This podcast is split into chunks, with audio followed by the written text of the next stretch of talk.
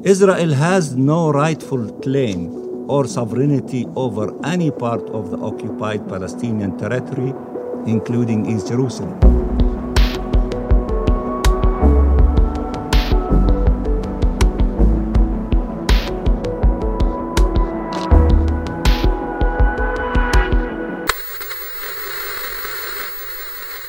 Hai, saya Rifan Dwi Astono. Kamu sedang mendengarkan BTS Gedung Putih.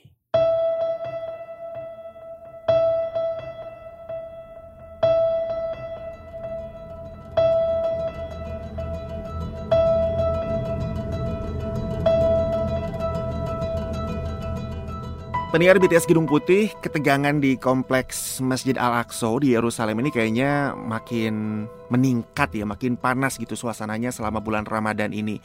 Khususnya sejak pertengahan April kemarin tuh ketika bentrokan pecah lagi antara warga Palestina dengan pasukan keamanan Israel.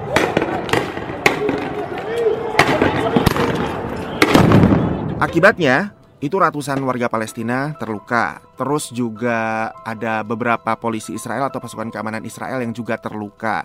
Dan sebelum dari bentrokan yang terjadi di Al-Aqsa ini sebetulnya tensinya sudah sempat meninggi lagi karena waktu di bulan Maret ada serangan juga yang dilakukan oleh pasukan keamanan Israel yang kemudian menyebabkan 29 warga Palestina ini meninggal dunia, terbunuh menyusul serangan yang dilakukan oleh warga Palestina ke wilayah-wilayah di Israel yang menewaskan 14 warga Israel.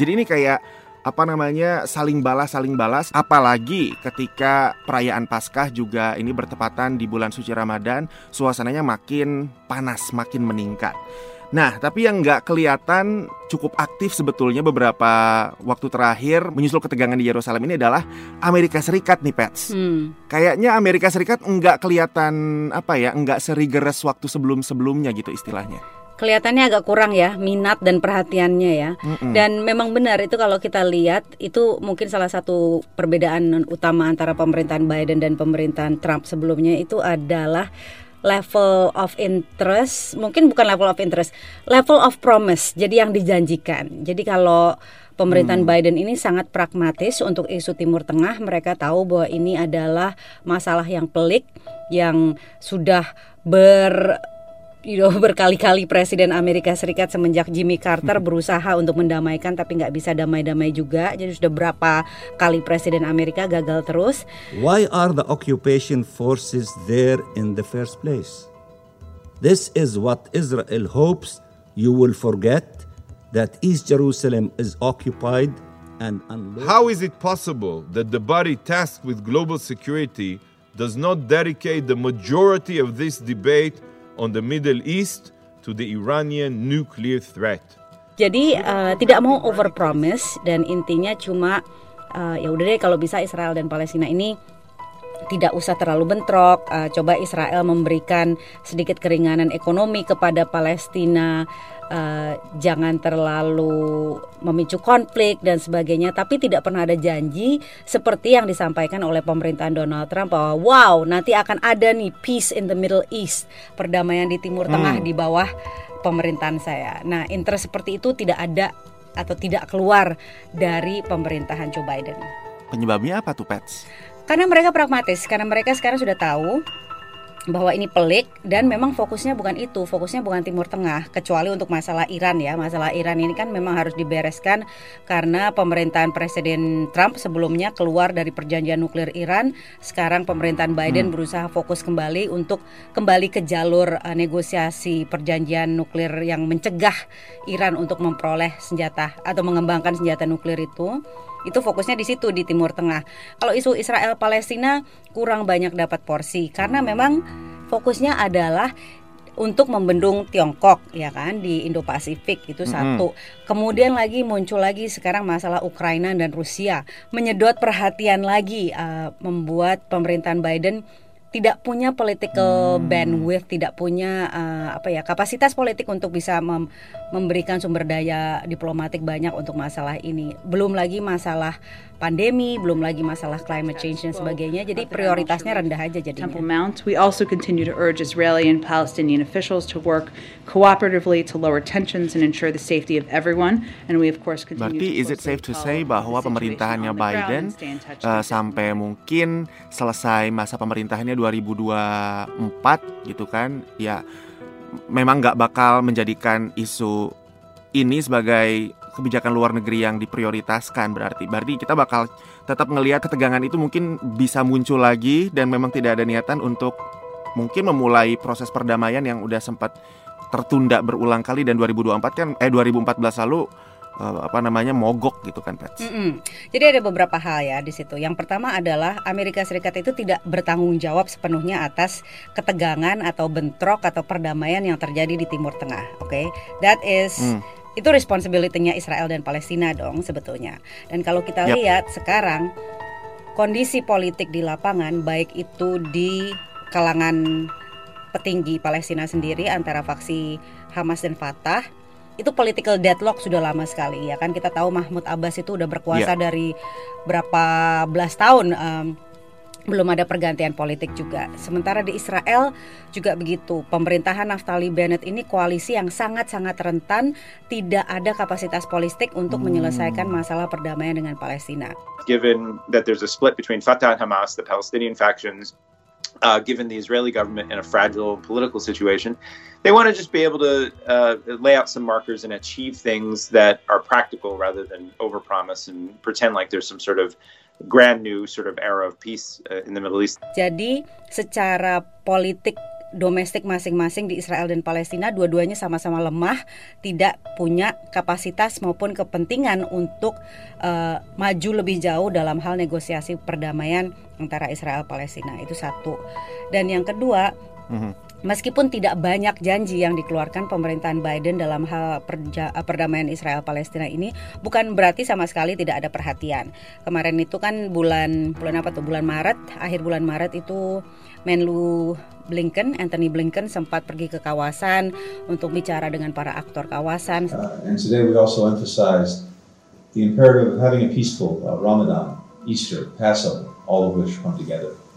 in a month's time. Setelah itu dia mengirimkan juga uh, beberapa asisten menterinya. Jadi diplomasi, negosiasi itu masih terus berlangsung, tapi tidak ada kerangka besar seperti yang disampaikan oleh pemerintahan Trump waktu itu. Ingat nggak Abraham Accords ya kan, perjanjian Yes. Ibrahim yang uh, menormalisasi hubungan Israel dengan negara-negara Arab tetangganya untuk memaksa Palestina menerima status quo intinya. Uh, you'll be seeing that taking place, but when we can get a leader like UAE to head the band and get along with Israel, that's a big, that's a very big step. Jadi negosiasi perdamaian yang dilakukan antara Israel dengan negara-negara Arab tanpa mengikut sertakan Palestina itu adalah pendekatannya pemerintahan Trump. Kalau pemerintahan Biden tidak ada tuh um, upaya yang di, didorong untuk memperluas perjanjian Ibrahim atau Abraham Accords tersebut. Intinya ya ya udahlah pragmatis saja. Yang penting kalau bisa dua-duanya itu si Israel sama Pales- Palestina jangan jangan kebanyakan berantem, jangan kebanyakan bentrok. You know, just try to get along aja dulu. Seperti itu perbedaannya.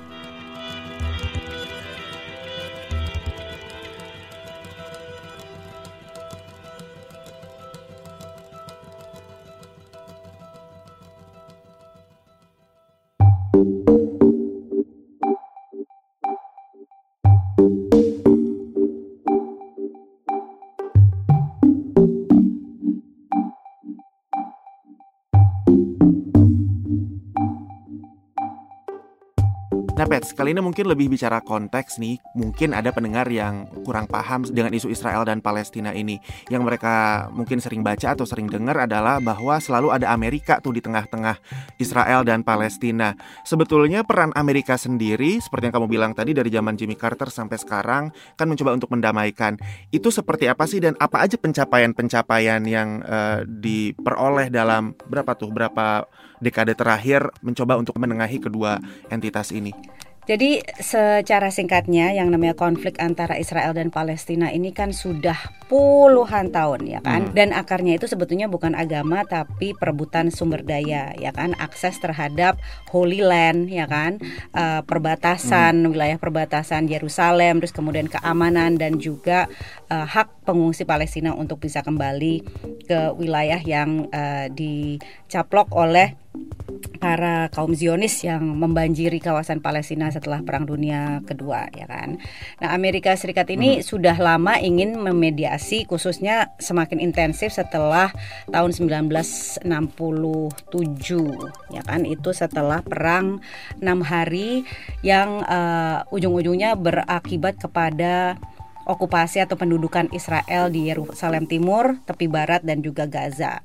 Nah, semenjak itu sudah berkali-kali tuh Presiden Amerika Serikat mencoba untuk mendamaikan, mencoba untuk mediasi uh, dimulai dengan Presiden Jimmy Carter tahun 1978-79 itu waktu itu masih ada ingat nggak uh, Presiden Mesir Anwar Sadat terus kemudian Perdana Menteri Israel Menachem Begin itu di diundang ke Washington DC untuk negosiasi tapi terus gagal.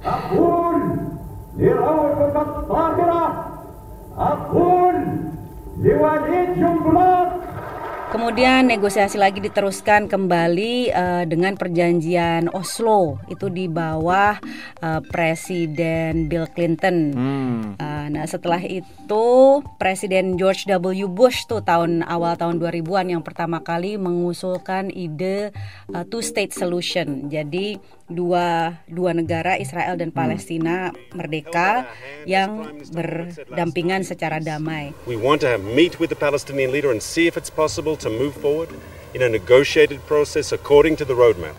Tapi masih masih gagal gagal gagal terus sampai terus kemudian Presiden Obama ingat nggak mendapatkan hadiah Nobel, ya kan?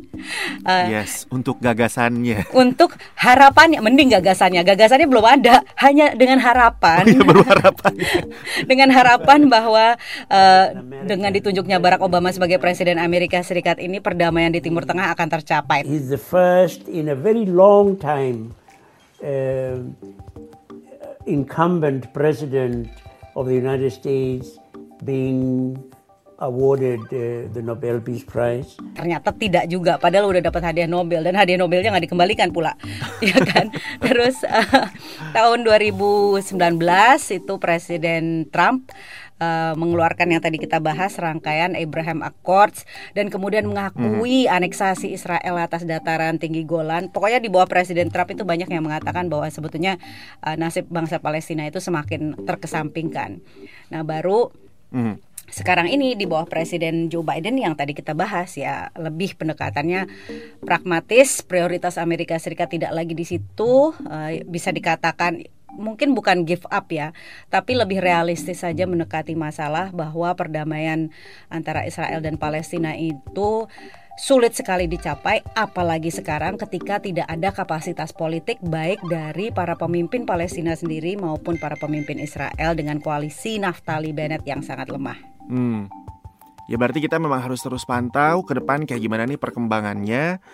Yang jelas memang terlalu liar untuk bisa menentukan masa depan perdamaian Timur Tengah ini karena faktor yang menentukan itu semua ya terlalu banyak termasuk juga yang paling penting ya kondisi eh, politik dalam negeri di Israel dan Palestinanya itu sendiri. Dan ini mungkin jadi kesempatan nih buat kita semua nih pendengar BTS Gedung Putih untuk baca lebih banyak lagi informasi berita sejarah tentang konflik Israel dan Palestina apalagi di Indonesia sendiri teman-teman banyak banget yang menunjukkan uh, ketertarikan terhadap isu Israel dan Palestina ini. So, let's do that dan sampai ketemu di episode berikutnya.